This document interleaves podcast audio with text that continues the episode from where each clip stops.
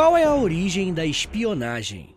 Espiões existiram mesmo ou é coisa de Hollywood? Essas são apenas algumas perguntas que podemos nos fazer quando estudamos com mais atenção como que ocorreu a espionagem na Guerra Fria. Muita gente acha que essa é apenas uma questão da cultura pop, mas o meu objetivo aqui hoje é trazer a origem e a história desse mecanismo de combate ao inimigo.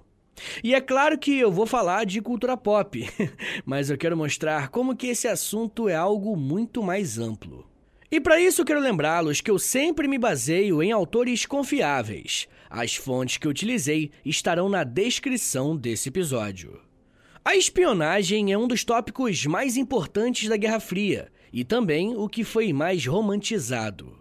O cinema produziu centenas de filmes e séries, e não faltaram romances literários envolvendo um espião. Aliás, o espião mais famoso do mundo todo, todo mundo já sabe, é o Bond James Bond. O espião de codinome 007 é uma criação do autor Ian Fleming. E o primeiro livro da série, Cassino Royale, foi lançado em 1953, ou seja, durante o período da Guerra Fria. Mas eu devo dizer que os espiões, como James Bond, eles sim, são uma criação da arte e que não tem muito a ver com a realidade. Não existiam espiões saindo na porrada com as pessoas e salvando os Estados Unidos de uma bomba. Em geral, os espiões tinham uma missão de colher informações de forma clandestina, garantindo informações sigilosas de governos ou entidades, mas também de indivíduos específicos, aqueles que tivessem alguma relação com projetos importantes ou cargos com acesso a informações secretas.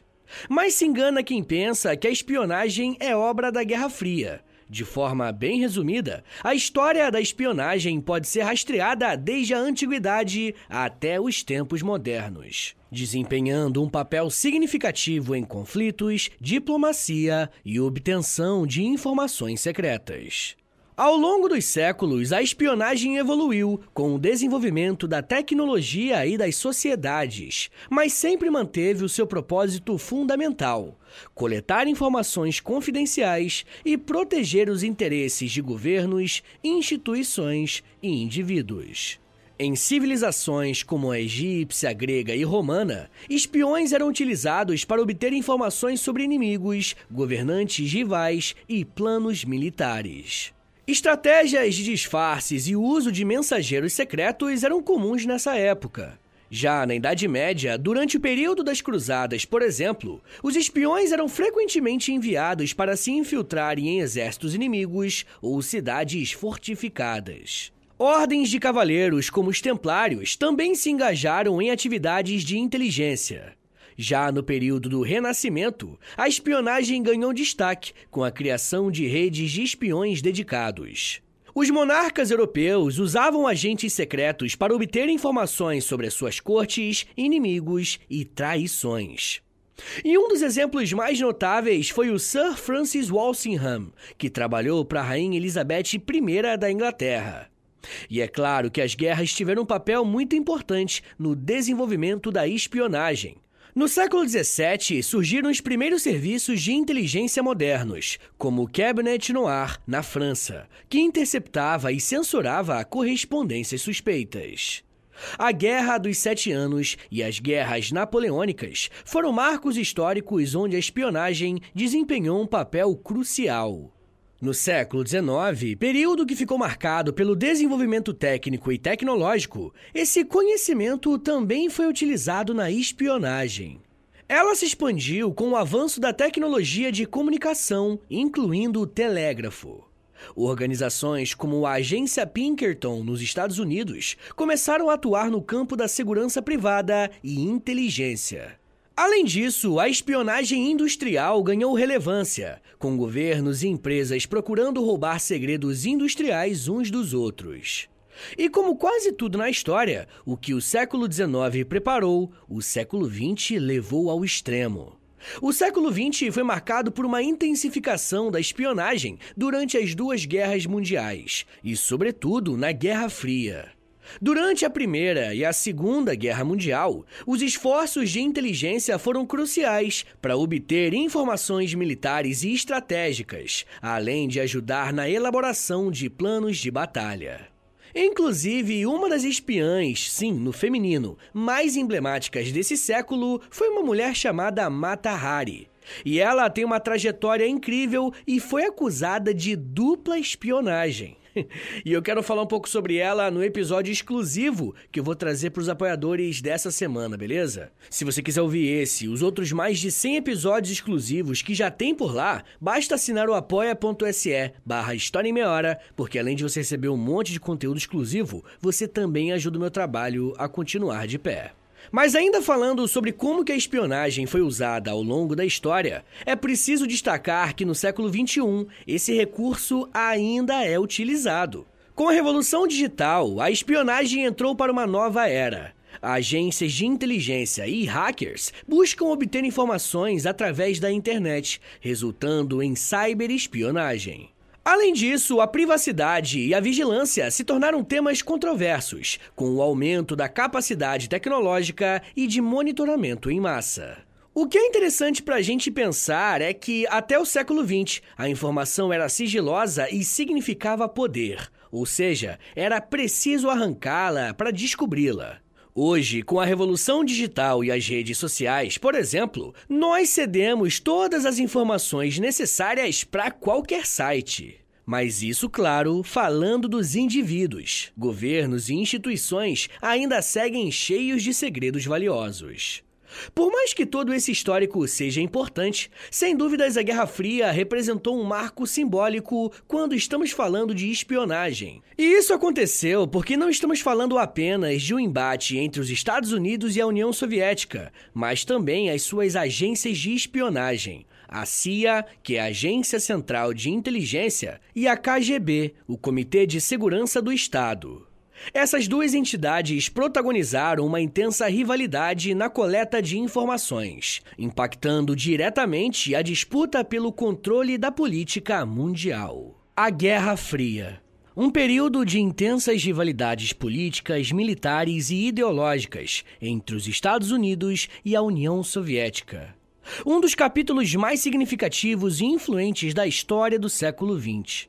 Nesse contexto, a espionagem desempenhou um papel fundamental, tornando-se um elemento crucial na coleta de informações secretas, na busca por vantagem estratégica e na tentativa de manter o equilíbrio de poder em um mundo bipolar.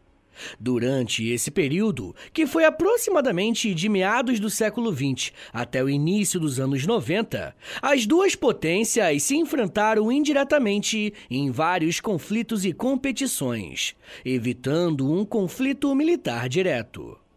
Em vez disso, eles se envolveram em uma corrida armamentista, disputas ideológicas e a busca por influência global. A espionagem durante a Guerra Fria se desdobrou em várias frentes, da inteligência militar à coleta de informações políticas, passando pelo uso de agentes secretos infiltrados, tecnologia de vigilância avançada e espionagem cibernética. Ambos os lados empregaram agências de inteligência altamente capacitadas, como a CIA nos Estados Unidos e a KGB na União Soviética, para conduzirem operações clandestinas e obterem informações estratégicas do adversário. A importância da espionagem nesse contexto estava muito ligada à busca por informações sobre planos militares, além da verificação de capacidade nuclear, tomada de decisões políticas e a identificação e monitoramento de agentes infiltrados no próprio território. A obtenção de segredos industriais e tecnológicos também foi uma prioridade, permitindo o desenvolvimento de armamentos avançados e tecnologias de ponta. A prática dos espiões envolvia ações clandestinas em países aliados ou neutros, visando influenciar governos e moldar a política internacional em favor de um dos lados. As informações obtidas pelos espiões muitas vezes tiveram um papel muito importante na prevenção de crises e conflitos maiores, evitando potenciais confrontos diretos. Podemos dizer que a espionagem durante a Guerra Fria foi uma peça-chave do quebra-cabeça geopolítico e contribuiu para a complexa dinâmica entre os dois blocos. Além de influenciar eventos importantes e moldar a história de diversos países. Agora, precisamos falar sobre as duas agências de espionagens mais importantes. Como eu já citei, a CIA e a KGB. A CIA é a agência de inteligência dos Estados Unidos responsável por coletar informações estrangeiras e conduzir operações secretas de interesse da segurança nacional no país. Ela foi fundada em 1947, imediatamente após a Segunda Guerra Mundial, por meio da Lei de Segurança Nacional, assinada pelo então presidente Harry Truman. Ela substituiu o antigo Escritório de Serviços Estratégicos, o OSS, da Segunda Guerra Mundial, e foi criada com o objetivo de coordenar a inteligência estrangeira e coletar informações fora dos Estados Unidos. A história da CIA é marcada por uma série de operações secretas, momentos cruciais na política mundial e muitas controvérsias. Durante a Guerra Fria, a CIA atuou fortemente na corrida armamentista contra a União Soviética. Ela conduziu atividades extensas de espionagem e operações secretas em países como a União Soviética, China e outros aliados dos países socialistas. A agência também foi responsável por coletar informações cruciais sobre capacidades nucleares e militares de outras nações. Tanto a CIA quanto a KGB preparam seus agentes para estarem perto desses projetos ou de pessoas envolvidas nele, com o objetivo de roubar informações. Mas, pessoal, a intervenção não se limitava a roubar informações de projetos secretos, tá? Houve também uma intensa intervenção política. Em 1953, por exemplo, a CIA orquestrou um golpe de Estado no Irã para derrubar o primeiro-ministro democraticamente eleito, Mohammad Mossadegh, e reinstaurar o governo do Shah Mohammad Reza Pahlavi. Isso aconteceu após Mossadegh nacionalizar a indústria petrolífera iraniana, que era controlada por interesses estrangeiros, incluindo os britânicos. Essa nacionalização, por outro lado, foi muito bem vista pelo bloco soviético, que rapidamente apoiou Mohammad Mossadegh. Porém, isso não foi o suficiente para impedir a ascensão do Shah Reza Pahlavi. Mas não foi só de sucesso que viveu a CIA. Um dos grandes fracassos da agência de inteligência foi a invasão à Baía dos Porcos, em Cuba. Em 1961, a CIA organizou uma operação mal sucedida para invadir Cuba e derrubar o regime socialista de Fidel Castro. O evento ficou conhecido como a Invasão à Baía dos Porcos. A operação fracassada foi um grande constrangimento para os Estados Unidos. Afinal, uma pequena ilha caribenha tinha parado o gigantesco império estadunidense. E eu poderia falar muito mais sobre as intervenções da CIA, por exemplo, na América Latina, que tirou presidentes eleitos democraticamente e instaurou ditaduras militares por aqui. Mas eu preciso falar do outro lado da história. Eu estou falando da soviética KGB. A KGB, ou Comitê de Segurança do Estado, foi a principal agência de inteligência e de segurança da União Soviética, com um grande papel central no controle do governo e na aplicação da política comunista durante grande parte do século XX. E a sua história, como não podia ser diferente, é repleta de intrigas, espionagem e repressão política.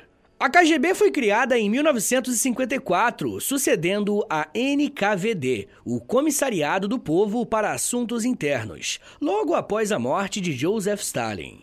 O seu objetivo era ser uma agência de segurança abrangente, encarregada de manter o controle interno, combater a dissidência política e coletar informações de inteligência no exterior. Durante a Guerra Fria, a KGB desempenhou um papel fundamental na inteligência estrangeira, espionagem e contra-espionagem, ou seja, se defendendo de espiões estrangeiros. E esse é um ponto importante. A KGB competia diretamente com a CIA dos Estados Unidos. Assim como a CIA, a história da KGB também é repleta de polêmicas e controvérsias. Internamente, a KGB era responsável por manter a segurança do regime comunista e esmagar qualquer oposição política. Utilizava uma rede extensa de informantes e espiões para espionar até cidadãos soviéticos, reprimir dissidentes e perseguir grupos considerados inimigos do Estado. Tudo para garantir a lealdade ao Partido Comunista. E olha, não é nada diferente do que a CIA fazia nos Estados Unidos, não, tá? A KGB também foi acusada de orquestrar atentados terroristas e assassinatos de dissidentes e opositores do regime soviético no exterior, como parte das suas operações secretas para eliminar inimigos considerados perigosos para os interesses soviéticos. Já no caso da intervenção política, a KGB agiu em paralelo e em reação à CIA. E então, onde a CIA intervia, a KGB atuava como uma espécie de contra-intervenção. Por exemplo, a CIA ataca Cuba, a KGB então protege a ilha de Fidel. O mesmo aconteceu no Irã, no Iraque e em toda a América Latina. Mas, ao contrário da CIA, a KGB não existe mais. Com o colapso da União Soviética em 1991, ela foi extinta e substituída por várias agências nacionais nos recém-estados independentes. Na Rússia, parte da KGB foi reestruturada na FSB, o Serviço Federal de Segurança, que se tornou a principal agência de segurança interna do país. Mas o fim da KGB não significa que o seu legado ainda não tenha influência ela continua a ser sentida na Rússia e nos países que antes faziam parte da União Soviética. Muitos dos métodos, táticas e estruturas de inteligência desenvolvidos pela KGB foram preservados na FSB e em outras agências russas de segurança, dando à Rússia de hoje parte do poder que tinha a espionagem da União Soviética de ontem.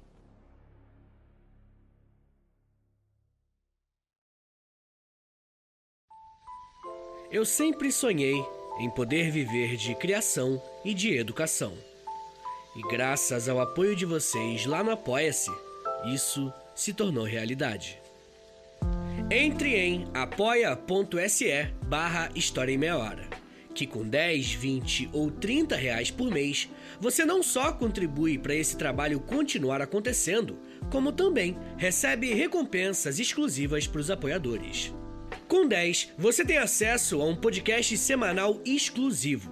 Eu me aprofundo em um tema de um dos episódios da semana e envio diretamente para o seu e-mail através do Apoia-se. Já tem mais de 70 episódios por lá e você vai receber acesso a todos eles. Além do podcast exclusivo, com 20 reais, você também recebe acesso ao nosso Clube do Livro. Todo mês nós lemos um livro sobre história e conversamos no grupo do Telegram e depois de 30 dias fazemos uma call no Zoom para compartilharmos as nossas impressões. E com 30, além das recompensas anteriores, eu te adiciono no meu Amigos Próximos no Instagram, onde publico conteúdos diários com curiosidades históricas, tanto no arroba História em Meia Hora, quanto no arroba Prof. Vitor Soares. E se você tiver alguma dúvida sobre o apoio, é só entrar em contato comigo pelo e-mail historiaemmeiahora.gmail.com apoia.se barra História em Meia Hora. É apoia.se barra História em Meia Hora. Valeu, gente!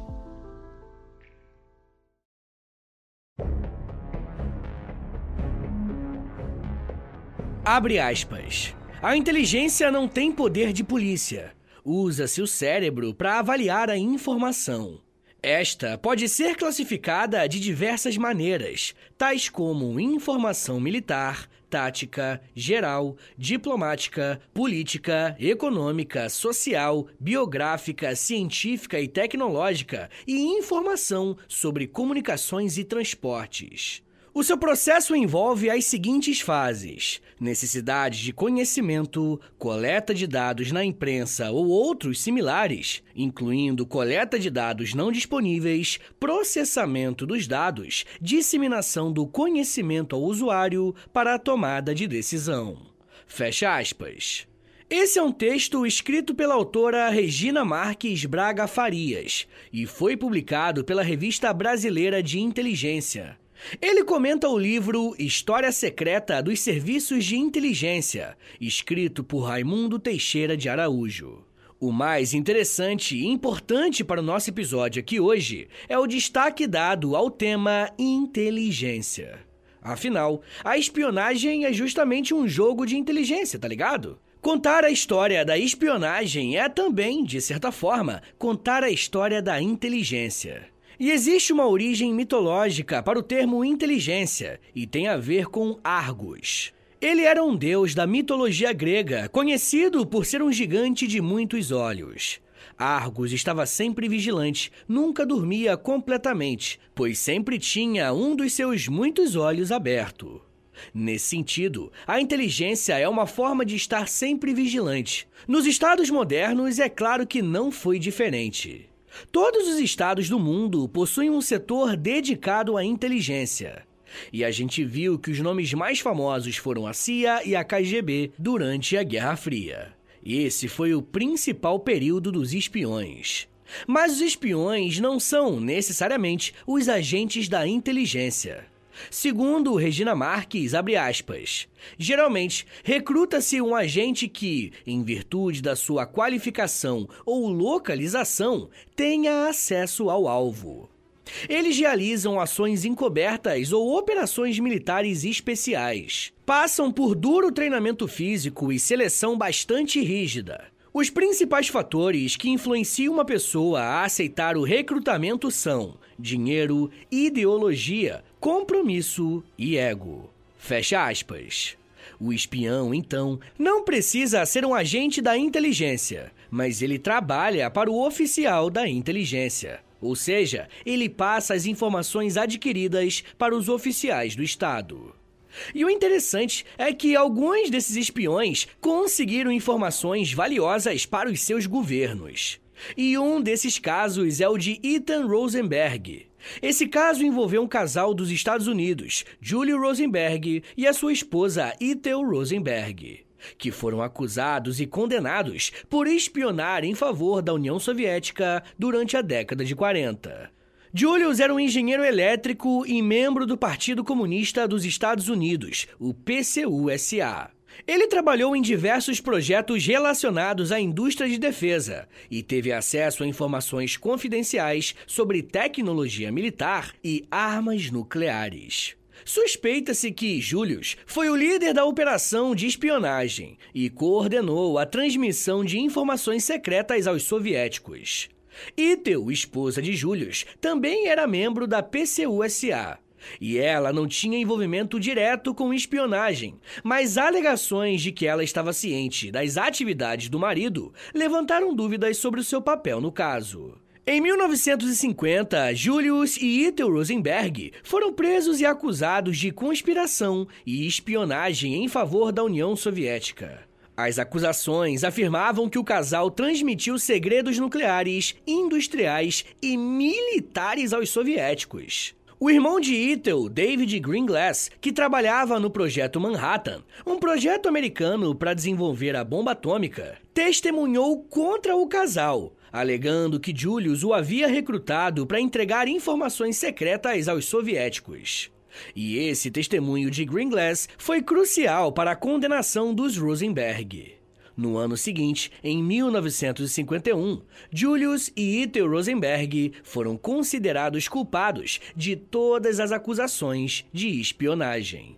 Ambos foram sentenciados à morte e executados na cadeira elétrica no dia 19 de junho de 1953, na prisão de Sing Sing, em Nova York.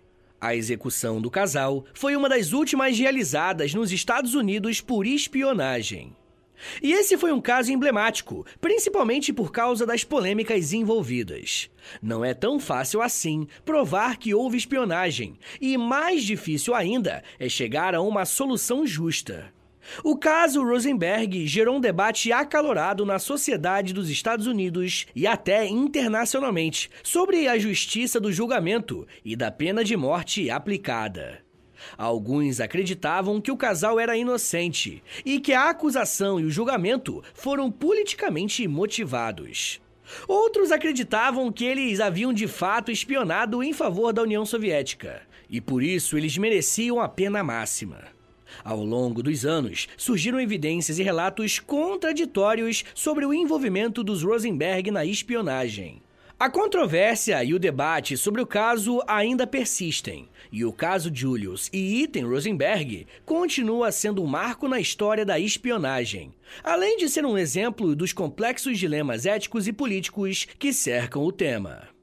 Um outro caso famoso de espionagem, mas do outro lado da Guerra Fria, é o caso de Oleg Penkovsky, também conhecido como o Agente Brutus. Oleg Penkovsky era um oficial da inteligência soviética que se tornou um agente duplo, fornecendo informações secretas aos serviços de inteligência dos Estados Unidos e do Reino Unido durante um dos momentos mais tensos da Guerra Fria, a crise dos mísseis de Cuba.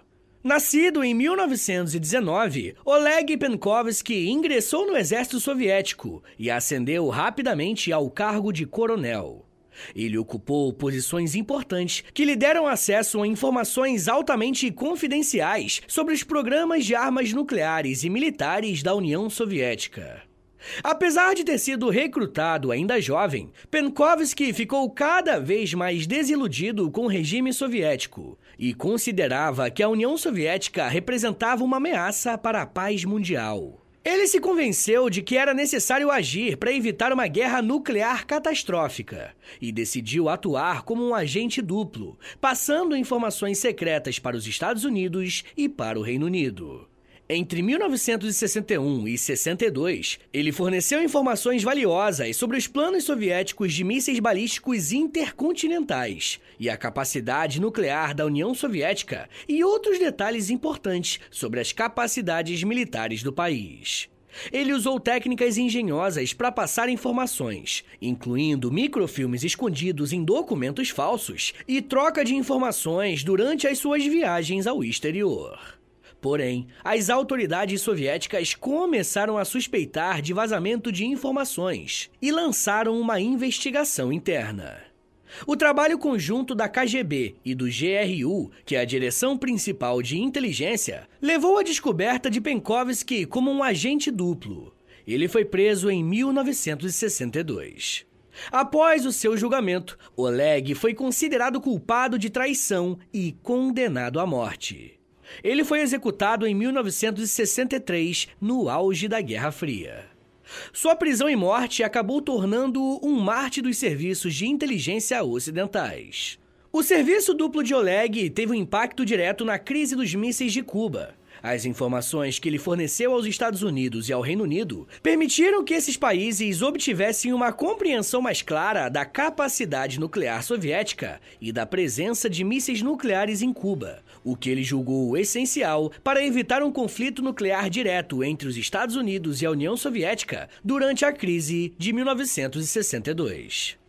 Oleg Penkovsky entrou para a história da espionagem como um herói que arriscou a própria vida para evitar um possível conflito nuclear que certamente teria sido fatal para a humanidade. Pelo menos essa é a narrativa ocidental sobre o agente Brutus. Também temos o caso de Aldrich Ames, e esse caso ficou conhecido como um dos mais infames e danosos casos de espionagem da história dos Estados Unidos durante toda a Guerra Fria. Aldrich Ames era um oficial da CIA e durante anos ele forneceu informações altamente confidenciais à União Soviética e, posteriormente, à Rússia. Aldrich Ames ingressou na CIA em 62 e trabalhou em várias funções ao longo da sua carreira, ocupando cargos de destaque como chefe do ramo soviético da CIA e oficial de operações de contra-espionagem. As motivações da traição podem ter relação com a vida pessoal problemática de Ames, o que incluía problemas financeiros significativos e um estilo de vida extravagante. Ele começou a espionar em favor da União Soviética em 1985, em grande parte motivado por dificuldades financeiras e insatisfação com a sua carreira. Ames tinha acesso a informações altamente sensíveis sobre operações de inteligência, identidades de agentes secretos e detalhes sobre operações de contra-espionagem. Ele repassou essas informações aos serviços de inteligência soviético e, posteriormente, à Rússia, permitindo que eles identificassem e neutralizassem diversos espiões americanos atuando na União Soviética. Mas as autoridades dos Estados Unidos começaram a suspeitar de vazamento de informações e lançaram uma investigação para identificar o traidor. E em 1994, Ames foi finalmente identificado como o espião responsável pelos vazamentos. Ele foi preso e acusado de espionagem e traição contra os Estados Unidos. O caso de Aldrich Ames causou um dos maiores danos à inteligência dos Estados Unidos na história. Pelo menos 17 agentes secretos dos Estados Unidos foram identificados e executados pela União Soviética e pela Rússia devido às informações fornecidas por Ames. Estima-se que as suas ações resultaram na morte de muitas pessoas e causaram grandes prejuízos financeiros para os Estados Unidos. Em 1994, Aldrich Ames foi condenado à prisão perpétua, sem a possibilidade de liberdade condicional. Até hoje, ele cumpre a sua pena em uma prisão federal dos Estados Unidos. E molecada, bora fazer aquele resumão de tudo que a gente aprendeu aqui hoje? Olha, vemos que a espionagem caminha junto com a história da humanidade. Pelo menos desde a antiguidade, pessoas são infiltradas em grupos inimigos e fornecem informações preciosas para um outro grupo.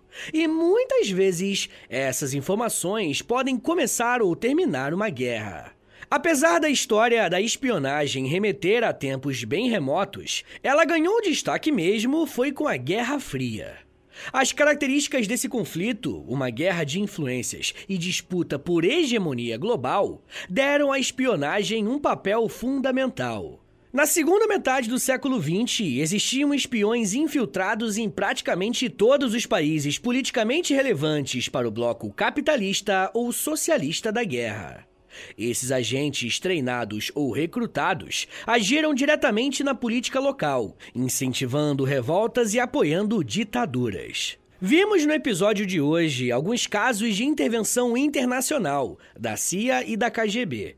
Mas também vimos exemplos de espiões que forneceram informações secretas sobre projetos industriais ou nucleares para ambos os lados da guerra, e como o julgamento deles causou polêmica diplomática e mudou os rumos das relações internacionais. Mas de uma forma ou de outra, a espionagem da Guerra Fria criou uma sensação de medo generalizado.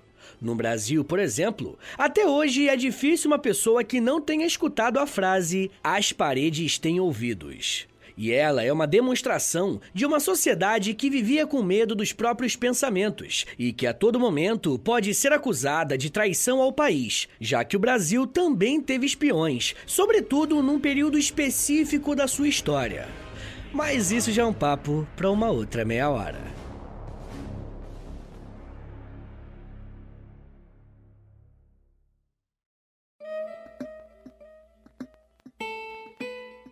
Senhores, muito obrigado por terem vindo até aqui. Meu nome é Vitor Soares e sou professor de História. E você acabou de ouvir o História em Meia Hora. Rapaziada, dá uma moralzinha aí, compartilha esse episódio, por favor. Posta nos stories do Instagram e aí me marca no arroba História em Meia Hora. Ou você pode também postar no Twitter e aí você me marca no arroba H30podcast, que aí eu já te mando uma mensagem agradecendo, tá bom? Se você gosta do História em Meia Hora, se você quer ver esse podcast por muito tempo de pé ainda, toda quarta e todo sábado, lançando episódio novo, bonitinho, dá uma chance pro nosso apoia-se, rapaziada. Por favor, entre em apoia.se barra História em Meia Hora, porque lá tem quase 100 episódios exclusivos para quem apoia. E claro, né, quando você apoia hoje, você tem acesso a todos eles. E todos os que vão sair enquanto você for apoiador, tá bom? Também tem Clube do Livro, tem conteúdo diário no Instagram, depende do nível lá, né, do, do plano que você assinar lá no Apoia-se, beleza? Mas claro, né? Eu só quero que você assine caso você queira e possa ajudar, tá bom?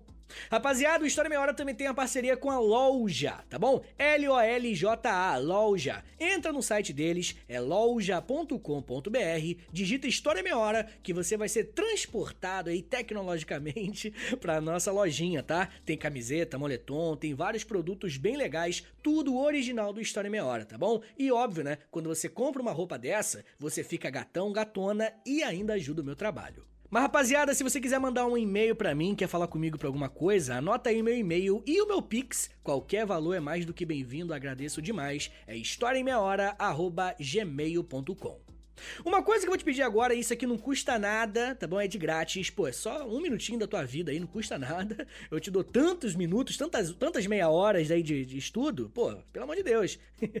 Dá uma moralzinha aí, clica no, no perfil do Spotify, aí do História em Meia Hora, clica em cinco estrelinhas para você avaliar o nosso podcast em cinco estrelinhas. Depois você clica em seguir e por último você clica no sininho, que o sininho vai enviar uma notificação pro seu celular quando tiver episódio novo. Eu também quero te convidar a conhecer o meu outro podcast, é o História pros Brother, que eu faço com Alexandre Níquel. Também é de história, mas é mais de humor, hein? Pelo amor de Deus. é uma pegada um pouco diferente daqui, tá bom? Então é isso, gente. Me siga nas redes sociais. É arroba no Twitter, no Instagram e no TikTok. Eu tô sempre lá no TikTok fazendo uns videozinhos educativos. Tá bom, gente? Então é isso. Muito obrigado, um beijo, até semana que vem! E valeu!